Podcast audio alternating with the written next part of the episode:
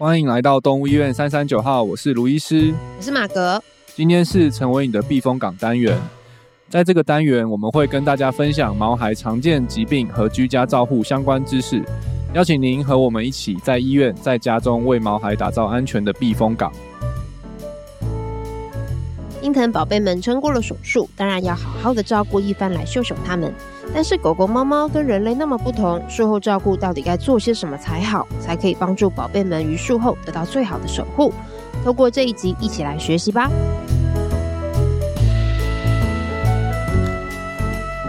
哎，又到了成为你的避风港单元，今天是我们的手术特辑的最后一集。对，我们现在已经从术前检查、麻醉、手术完成了。哎，对，手术完成，太好，恭喜大家。对，对，但是手术完成其实往往只是第一步啦。我都会说第一关就是手术完成，嗯，但是其实后面还有很重要的关，就是嗯，术后照护。术后照护，对对对，术后照护真的蛮难的，因为我觉得毕竟。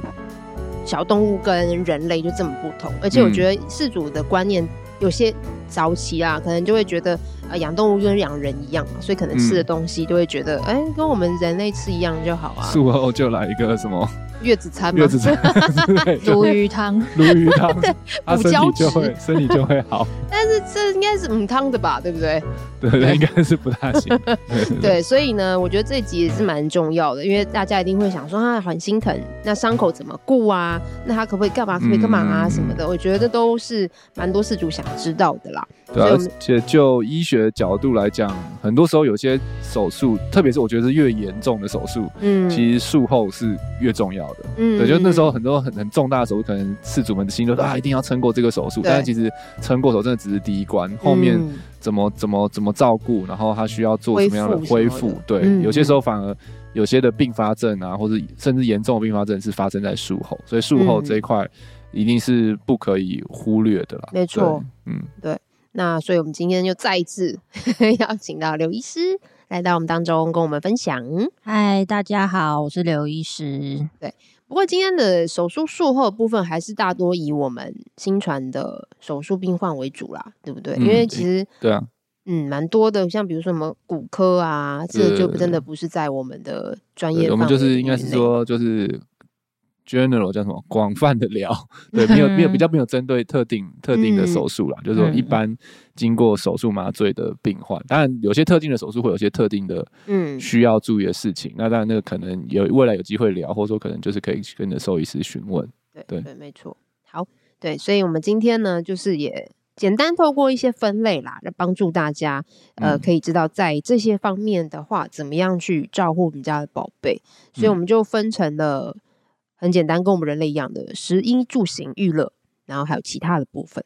所以术后也有娱乐的部分哈，就是比如说 散步嘛，他们应该开始回归开心的生活，嗯、对，顺利的回归开心的生活。哎、嗯，对对对，不要一下子一个就是什么大奔跑啊，或者是跑跳啊、接飞盘啊什么的，应该就会太剧烈吧，对不对？哦，嗯、对对对。对，那所以我们先从吃的部分开始好了。对，嗯、像刚刚提到的月子餐啊、鲈鱼汤这个部分，有需要吗？对，可以吗？呃、手术后当然要看他是做哪一个类型的手术啦、嗯。有一些特别会需要做调整的，比如说肠胃道的手术、嗯，还有切开他的胃啊、肠子啊，或是大肠等等的，他可能食物上面。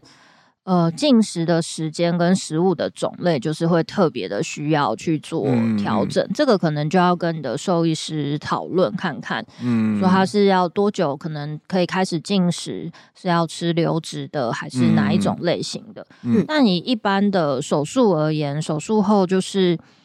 我们都会建议，就是以正常的吃喝为主，嗯、然后当然术后可能会伴随着疼痛，他们食欲可能会稍微比较差一些些，所以术后的前几天大概可能会，嗯、呃，比如说拿一些比较香的好吃的，嗯，像蛋白质，我们会说它可能呃可以增加它的伤口愈合的能力，所以手术后的几天，比如说他真的也没有那么爱吃，我们多给他吃一点。肉类蛋白质，我觉得是还不错的选择，嗯，像水煮的鸡胸肉什么之类的，或者是说像罐头之类的都可以。Okay. 嗯，嗯，嗯，那只是说，嗯，有没有需要特别进补？就是狗狗、猫咪都还是要小心，太油的东西，嗯、它可能就会造成，比如说肠胃不适啊、胰脏炎呐，嗯，或者是突然你从 A 饮食因为手术转换成 B 饮食，嗯，肠胃比较敏感的，它就有可能会有很严重的，就是吐啊或拉肚子，嗯、这个其实都不是很好的，嗯嗯，嗯反而又增加了它的那个身体的多一个不适，嗯。嗯。嗯然后说也可能很难评估他到底，哎，他现在不吃是因为你换了这个食物他不喜欢，还是不舒服？对对对，因为我们手术后也是蛮需要评估他对他食欲的回复。嗯，如果他真的术后食欲不好，肯定也会是一个警讯。嗯，对啊，嗯，所以其实是可以用好吃的东西去对去去鼓励他进食。对啊，嗯，的确，因为手术后就算我们的止痛做的再怎么好，其实他都会有一点点不舒服的感觉。对啊，所以。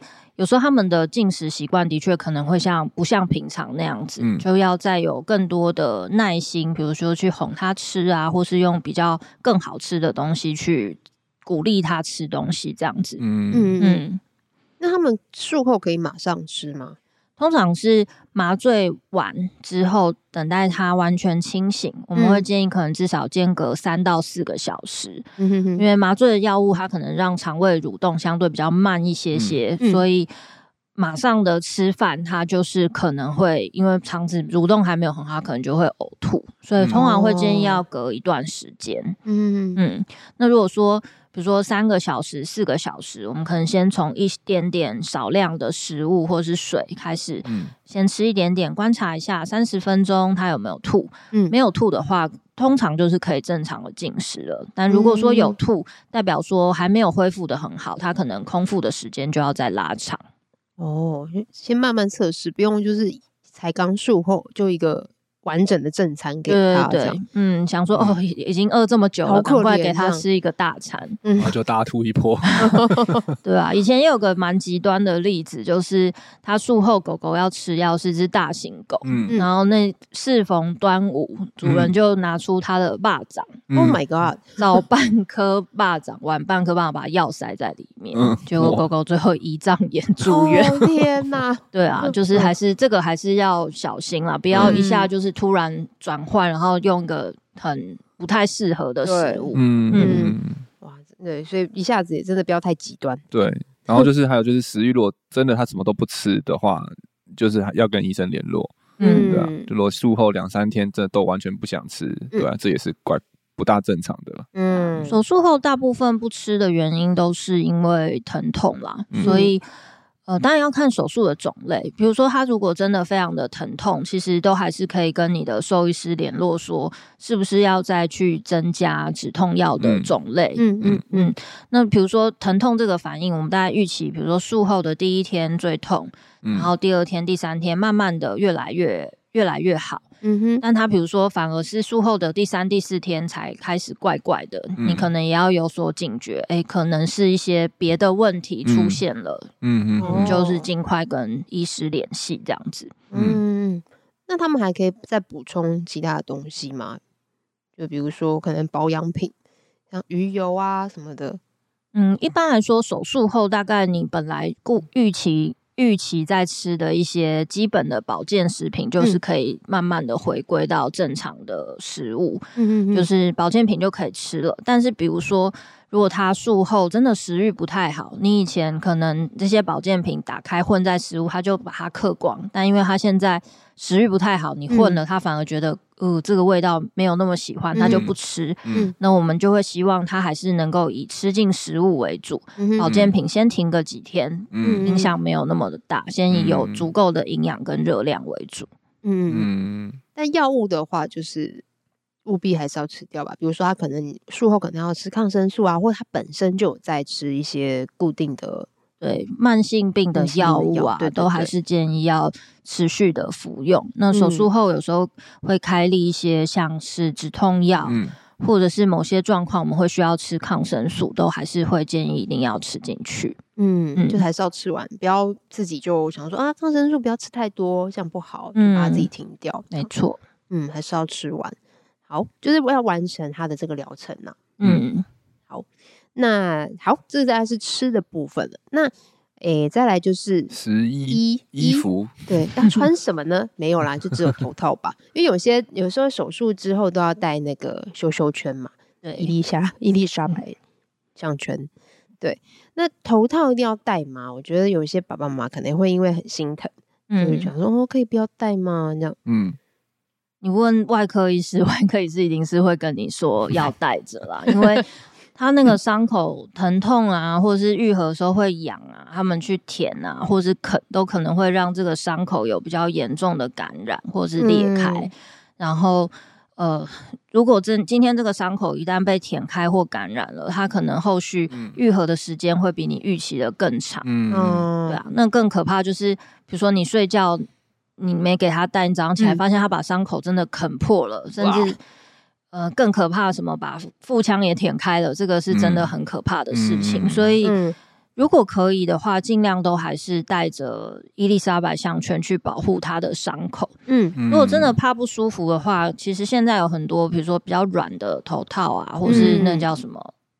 嗯拿破仑就是它是一个像游泳圈，对对对对，嗯、有蛮多的方式可以保护伤口，嗯、就看开刀的部位，然后狗狗的体型，其实是可以选择一个让它更舒服的东西，要可以保护它伤口这样子。嗯嗯，对，现在选择真的是蛮蛮多的，不过我觉得也要注意一下，就是因为带头戴这些。颈圈这些主要就是让它咬不到伤口嘛，嗯，嗯，所以也我觉得挑选大小跟适合的也是很重要的。一般因为我也常看到有些有带跟没带一样的，哦、就是可能他为了 怕它太不舒服，就带的松松的，嗯、啊，那个狗明明就是一转过去就还是咬得到，太太小的，太短，然后它是个腊肠，然后对对对对，所以就是我觉得就是还是要 选适当的大小，嗯，它通常会用什么为标准？是是不是用鼻子吗？还是就是？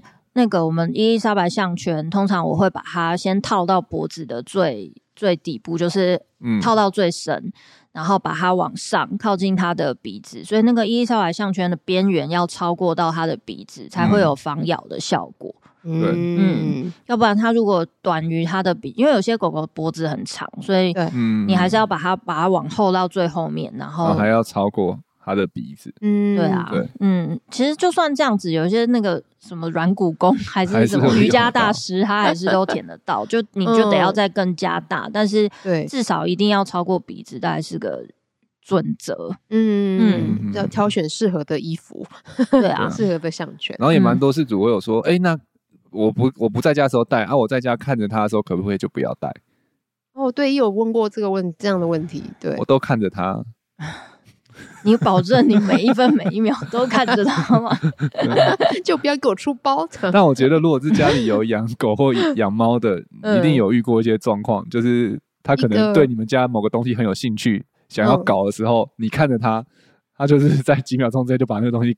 咬坏，或是搞坏，啊、或是用掉，他们的动作其实很快。对对啊，对，所以他如果能够咬坏你的枕头，三秒钟咬坏你的枕头，他也可以 三秒钟把它肚子先拆开。嗯，对啊，像有些就是更更可怕，就是像眼科手术吧。嗯、眼科手术，因为他就是在眼球，然后他要抓手，就是抬起来咻就可以抓到了。嗯，所以呃，你盯着他，他。手一抬起来，你可能根本来不及，对。或甚至他只是你想说他吃饭，我拿下来休息一下，他一抓，哇，眼睛可能就破了，嗯，或是什么，哦、这个就是防不胜防。所以眼科的手术，嗯、眼睛周边的都还是会建议一定要戴，而且一定要戴硬的，嗯，够大的才能很好的保护，嗯、连中间最好都不要。拿下来休息，因为他手只要一上来，他可能这个就毁了这样子。嗯、听完这个，我突然好想帮我们家弟弟也戴一个头套。我家弟弟是是个人类吧？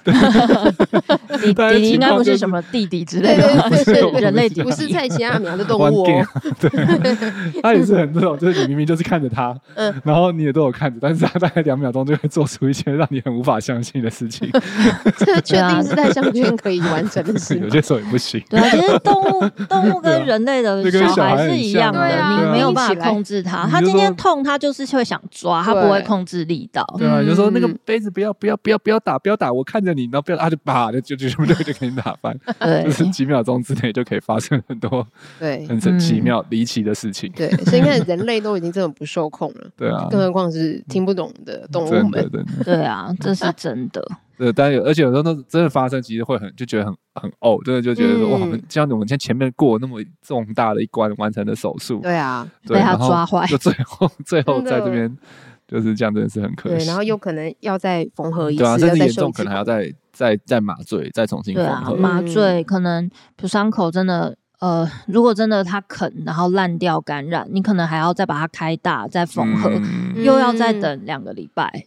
嗯、你本来可能一个一个多礼拜可以拆线，但因为这样又要再多等，嗯、得不偿失。没错，头套要戴更久。对啊，所以戴了就请不要拿下来。对对对 对，等他真的医生说 OK 的可以了，伤口恢复的很好，嗯、我们再把它拿下来。对对，那刚刚提到有伤口的部分嘛，包扎的部分，嗯、那有需要就是帮他。擦换药吗？这些的，一般来说的话，大部分都不太需要擦药。嗯，因为伤口的话，它其实保持干净、干燥、嗯，通风的情况，其实是比较对伤口的愈合是比较好的。当然，你某些状况，像是一些感染的伤口，它可能会需要一些特别的敷料，嗯，就是去吸收它的分泌物，然后去把它包扎起来。嗯，但一般我们比较常见的这种开刀伤口，就是有用手术刀划开缝合的，它都是。比较好的精细的对准，所以它都不太会需要有特别的敷料。嗯，那有些手术它可能相对会比较容易有一些伤口的分泌物或血清肿，那那个医师就会建议你包扎。所以我觉得也是 case by case 啦。不过绝大部分来说，嗯、大部分回到家不太需要特别的包扎，我们也不太会建议一定要上药，嗯，保持干净干燥就 OK 了。嗯，那我觉得重要的倒是说每天可能要把它抱起来，嗯，好好的检查一下，比如说每一针都还在，伤口有没有红红的啊，有没有奇怪的分泌物？嗯，如果真的有，就要赶快。到医院去处理。嗯嗯，我觉得每天的固定的观察，可能甚至会比你把它整个包起来看不到来的好。嗯嗯，嗯，那我还想到一个，就是如果他真的不小心，可能上厕所的时候尿尿啊，溅到或什么的，那种怎么办？可以去擦它吗？像。我自己的话都会建议，比如说可以准备一个生理食盐水，干净的。如果真的很不幸，它真的沾染到一些脏的东西，我们就是用生理食盐水，整个把它冲洗干净、压干之后，可以再上一点点薄薄的优碘，不是碘酒，因为碘酒有酒精，它其实对伤口刺激性蛮大的。哦，薄薄的优点，然后也不要涂的太厚，因为其实优点还是会有一点刺激伤口的作用，所以。薄薄的涂上去，也不要想说，哎、欸，每天涂就是有你觉得有比较脏的时候再涂就可以了。嗯嗯嗯嗯嗯，就尽量保持干燥，对就好了。嗯、所以术后其实，在拆线前也都不建议洗澡。嗯嗯，对，这个也很重要。对啊，对，就是等到全部清掉了以后，对，拆完线之后，嗯、大概隔天就可以洗澡了。嗯嗯，这也就是说，我们在去手术前。可能你也是先，他如果固定都洗澡的话，我们可以在手术前先把它洗干净，嗯、因为接下来手术在等拆线的这段期间，他大概都不能洗澡。嗯嗯嗯嗯，那嗯大概到拆线可能一到两周左右吧，差不多。OK，嗯嗯，有个大家可以有个概念喽。嗯，好，那再来就是讲到了就是住行，住跟行，我们把它先放在一起，嗯、因为我觉得有些爸爸妈妈可能也会想说，哎、欸，我手术之后我可以马上就回家吗？一般来说应该是可以吧。对，要看手术的形态啦。绝大部分像比较常见的结扎手术，然后跟呃牙科的手术，通常都是当天就可以回家。嗯、那有一些医师会建议你住院的状况，比如说这个手术它可能后续会有一些并发症，或是有比较疼痛的状况，它是需要去监控的。哦、那可能医师就会建议你要住院观察，像。我们这里可能遇到的像是膀胱或泌尿道的手术，术后通常都会需要留院去观察。他说，我们开刀地方有没有渗漏，跟因为这个开完刀，它一定会有一些出血的情况，我们可能会需要去观察这个出血，跟可能要打输液去控制。嗯嗯。然后肠胃道的手术也是，因为肠胃道手术它会很容易有担心会有渗漏或腹膜炎的情况，然后术后也会需要比较。呃，严格的去控制他的饮食，所以这个也都会需要住院观察。嗯嗯，那只是说有些事主他们会问我说：“哎、欸，我今天可能洗牙了，但我很担心他的情况，他可不可以住院呢？”嗯嗯，我觉得这个也就是要看，比如说。动物的情况，嗯，他比如说他从来没有在外面住过，然后来医院真的都好紧张，吓得要死的。对，其实我觉得有时候这种状况，他住院并不会比在家来的好。嗯，对啊，在家里可能熟悉爸爸妈妈都在，嗯嗯，然后爸爸妈妈一定会给他吃好吃，不是鲈鱼汤，就是一些好吃的 他喜欢吃的东西。嗯，然后也不会说都是一堆陌生人啊，其他狗狗猫咪的味道。所以其实这种。状况其实，如果你的你可以负担这个照顾的责任的话，其实在家可能会比在医院来的更好。嗯，他可能休息的也比较充足。嗯嗯，比较容易放松跟放心。对啊，但当然，如果说你真的很担心我们要住院，一定也是没有问题的。就是我觉得这个其实都可以跟医师讨论。对啊，但我觉得大部分、嗯、大部分兽医师应该是动物可以回家，我们都会很开心。让他回家，嗯，对，因为在在医院，我们其实也是多一份责任，对。但我觉得反过来讲，就是有些有些事主也会说，一定要一定要留院吗？可不可以？对，也是有带回家，对。但我的建议就是，如果当医生跟你说要留院的时候，他就是真的要留院，对，就是真的有有状况，对，就是回家我们。可能因为我觉得那个我们那个上手术的时候有讲到手术前那个手术医师的心路历程嘛，要那个预备啊，然后什么，我觉得术后的心路历程也是一个很有趣的。像可能我们一开始做手术的时候，反而是做完手术后会睡不着觉，因为就会不知道说会不会会不会怎么样，就是什么我的扎的有没有扎紧或者什么。所以有些医生其实比事主更更更在乎这这个手术后的发展怎么样。那如果真的我们评估过后，他必须要留院观察。才能够做最好照顾的时候，通常就是一定是需要，对吧？回家之后可能对你那个你你睡不好，你的医生一定也 睡睡不好。我们也很担心，我们也会也会很担心，对啊。所以我觉得。嗯这个就是在手术前的沟通的时候，术后照顾这一块，其实也是必须要跟医生好好做沟通的。嗯，因为他可能一个是他可能真的会有些手术是你就知道他一定就是要住院，对，几天，然后可能增增加住院的时间，然后还有费用，这些可能也都是需要一起去评估的。嗯。嗯，对啊，像有些状况是，比如说他可能 maybe 紧急的状况，他手术结束的时候就是比较晚。嗯，所以他他的情况可能是可以回家，但是如果回到家他有任何的紧急的事情，他就得要随时去找一个二十四小时的医院。嗯，那时候就要看，比如说，呃，晚上真的有发生紧急状况的话，我们可能你可能会需要先准备好几个晚上可以看诊的医院，嗯哼哼，然后他的一些资料要先准备好，然后你要确保，比如说我有车。我不会半夜可能会叫不到车，嗯，那这个都评估好之后，我们再看是要带回家，还是说真的留在医院一晚会比较安心。嗯、那我觉得这个也是可以考虑的，有时候跟手术结束的时间也会有关系。嗯。嗯嗯，对，这个也真的是蛮好的一个可以列进考虑的一个嗯。想法。对啊，就是术前其实就就可以先沟通好术后的照顾，因为像坦白讲，以现在台湾动物医院。的状况也不是每一家动物医院都有二十四小时的住院看护啦，嗯、所以有些动物医院晚上是没有人的，嗯，对，然后所以他们有些时候手术完，他们是会联联络其他有二十四小时看护的医院，然后去做看护，嗯、所以像这种都是要事前就先先联系联联络好，对。啊，然后才知道说，哎，手术完那那要去，如果需要住院照护，那可以去到哪个地方，嗯、然后那边的医生也都知道他的状况，嗯，对，这都是术前可以做好的准备，嗯，没错。好，那如果说他们如果现在状况是可以回家的话，那有没有需要去特别规划或改变家里的环境？嗯，像一般来说啦，不太需要有太多的变动。那少数的情况，像是某些嗯，嗯，我想这个可能对于骨科专长的医师会特别的有感觉，因为他们这些呃手术后，他们可能会需要一些外。外固定，就它可能会有一些包扎，嗯、然后它可能会需要不能跳上跳下，或者是它可能家里的，哦、或是比如说本来家里的地板，它就会需要铺设一些像防滑的垫。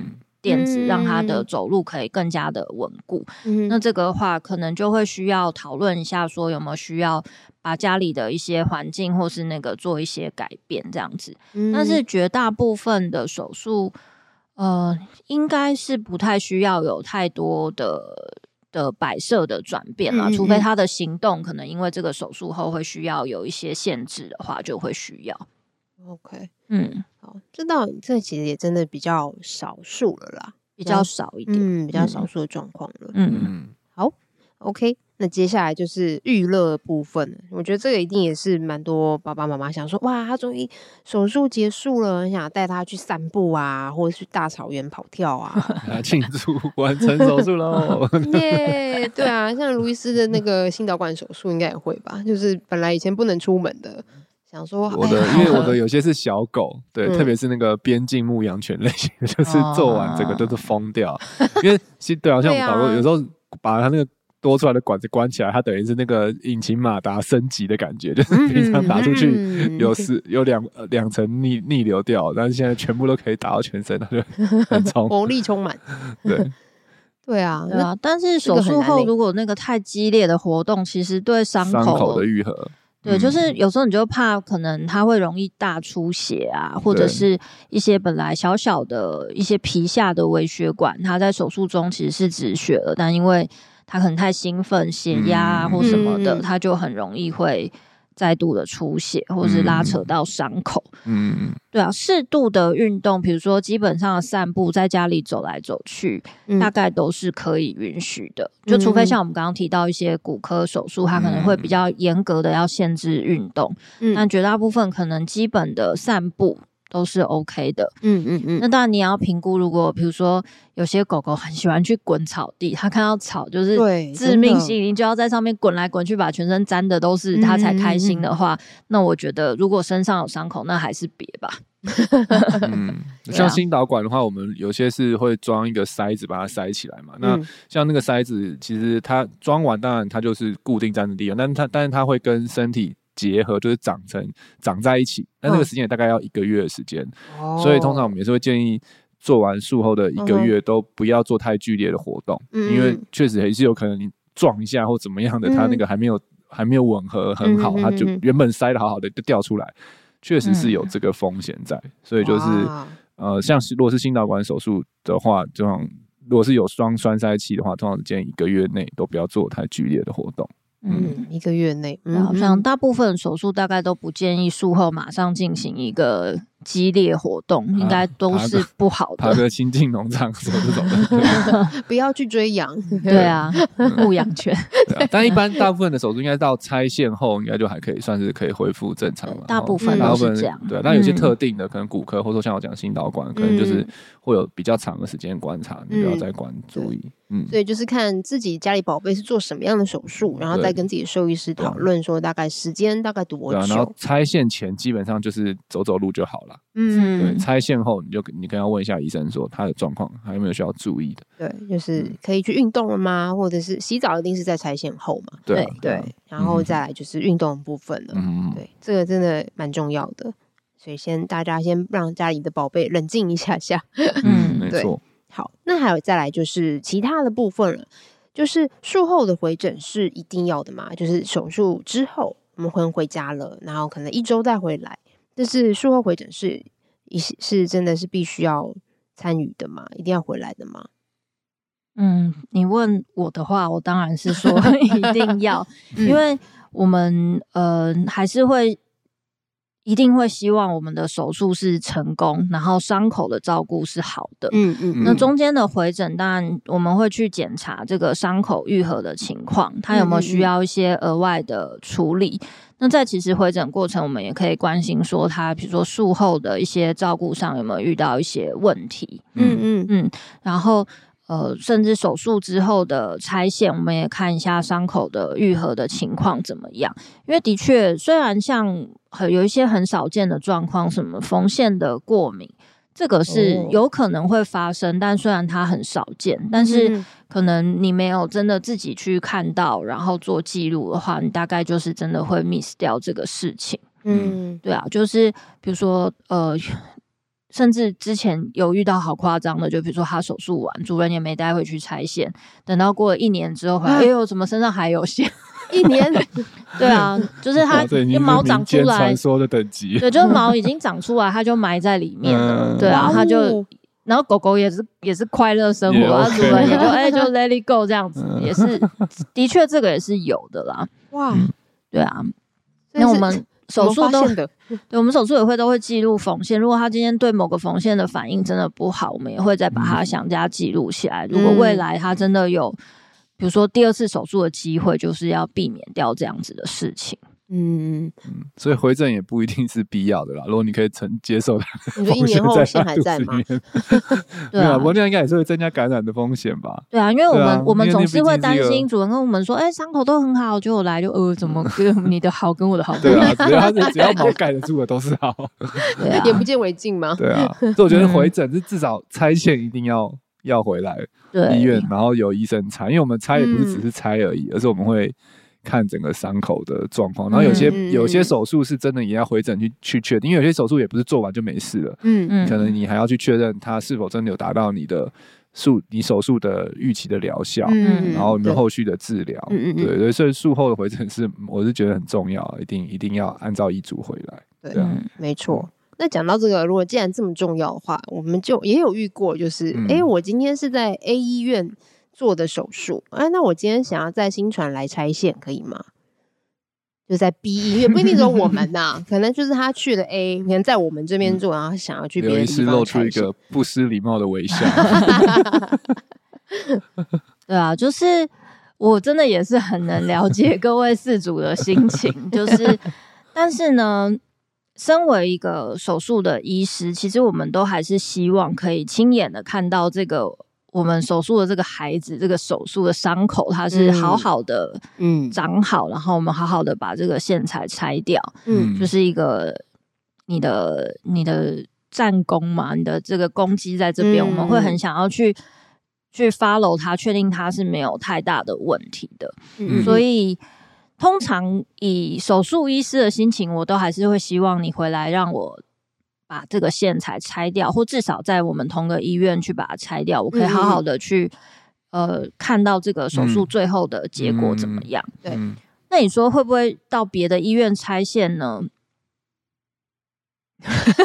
我觉得以如果换一个角度讲，以非手术的医师有一只狗要来找我拆线的话，嗯，其实我我能做的真的就只能拆线而已，嗯，对。但是我们刚刚讲嘛，其实拆线不是只是拆线，其实拆线你要可以借这个机会追踪，对啊，它的术后状况。然后你因为你我我只能拆线，意思就是说我我根本不知道手术中发有没有发生什么事情，嗯，我也不知道要去问你什么，就也许也许 maybe 手术中心跳有停过。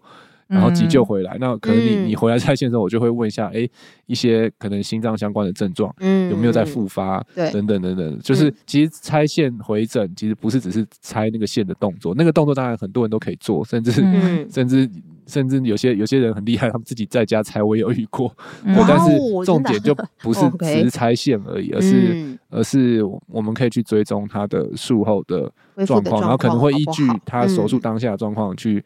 去询问他的一些问题，对。那如果我们不是我们做的手术，我们就不知道，我们就真的只能拆线。嗯、那那个回诊就真的真的就只剩拆线而已了，就是有点失去他真的回诊的最重要的含义了。嗯，对啊，我们就只能看哦，这个伤口愈合了，那才那里面发生什么事情，其实我们也嗯不知道。知道对啊，然后比如说他可能今天、嗯、呃切一些皮肤上的小肿块，他可能切了五个地方。嗯，然后因为我不是手术的医师，我可能 呃你说哪里我就猜哪，可能我就会 miss 掉，嗯，那个嗯那个地方这样子，或是比如说如果都顺利，伤口都很好，可能没有什么大问题，但一来发现哇这个伤口好像有一点状况的时候，可能大部分医师都还是会请你回原医院去处理，嗯嗯，所以我觉得最好的还是能够回到原本的。的医院去做拆线的动作，应该还是比较理想一些啦。嗯嗯嗯嗯，没错。好，OK。那最后的话，我觉得，因为刚刚也有提到，就是回家之后的一些观察嘛，嗯、比如刚刚讲到食欲的部分，嗯，对。那还有没有什么事情是呃，饲主们爸爸妈妈回到家中之后可以去观察的，或者是或者是我们需要去学习的部分，嗯，然后以利于他们今天我们回诊，然后让你们去看他的拆线的时候，也可以回报给你们的。嗯，像其实最最直观的，大概就是伤口的状况，嗯，就每天观察，然后伤口有任何的异常，就比如说他突然肿起，对，他突然肿起来了，哦，或是他有出血，嗯，或者是他有。不正常的分泌物，就比如说化脓的，或是你觉得臭臭的、怪怪的分泌物，嗯，这个其实都是很及时，大概你立刻发现就会需要立刻去告诉医生的。嗯，那另外就是看他手术的形态，就比如说，如果他今天真的是开到肠胃道的手术，嗯，他可能后续比如说吃饭呐、啊，有没有呕吐啊，或者是他的大便的形态，相对就会是比较重要的观察重点。那他如果是开，比如说结石的手术，那术后比如说频尿的状况，然后有没有血尿，这个就也会是观察重点，可能也会依照手术的形态是不太一样的。嗯嗯。那伤口的观察大概是通则啦，大家都要看，只是看。那像你说呼吸的话，可能心脏的一些手术，或是胸腔的一些手术，它可能呼吸的速率，或者甚至呼吸的深浅，嗯。这个就会是也是很重要观察的事情，嗯，嗯。哦，对，然后就是观察观察要怎么回报，其实现在很方便，就还是提醒大家，就是把它录下来或拍起来，嗯，其实这是一个最好的方式啊，因为我们常会接到打电话来说，哎，那个伤口看起来怪怪的，有没有需要回诊？就是我们也不知道到底是什么怪，所以其实如果能用照片或者影片，嗯、对，就是帮我们记录好，然后传给医生看，我觉得也是会是一个不错的。嗯嗯，回报的方式，对对对，嗯、这个也可以学起来，对，或者是拍起来，然后等到回诊的时候也一起给医生看，嗯。嗯。对，考虑一下，哎、啊。欸，这个东西是不是有需要去注意或留意的这样。子，嗯。嗯，OK，好哦，那我们今天大概就整理了这一些食衣住行娱乐，然后还有一些其他我们可以注意的事项给大家，这是呃术后的照护的一些小 paper 给大家喽。那如果说你有什么问题想问的话，也可以欢迎留言给我们，那我们可以回回答你的问题喽。那今天再一次感谢刘医师来到我们的节目当中，谢谢你，也跟我们一起完成了手术院的，对，我这样讲，像我们录了几集啊？哦，家里的专访四集，对啊，真的是。不录而已，一录就四了，录了四集，对，快要飙过离世了，快飙过离世了。对啊，新传也是有在做手术的哦，没错，我们不是只会找超音波，嗯，对对对，对啊，所以这是也是我们蛮蛮特别的一面啊。对，因为有些人真的说，哎，你们原来你们有在做手术哦，就是有的时候我在约诊的时候，我会遇到师傅在问，对，蛮有趣的。好啦，那这次也是分享给大家啦。那喜欢我们的节目的话，记得要订阅我们的动物医院三三九号 Podcast 频道，点赞我们的脸书粉丝团及追踪我们的 IG。如果对于今天的节目内容还有其他的问题，欢迎透过五星评价留言或填写资讯栏里的 Q&A 链接与我们联系。如果想要获得更多的医疗资讯或观看影片版本的节目，请上新传动物医院的官网及订阅新传动物医院的 YouTube 频道。我们下集见喽，拜拜，拜拜。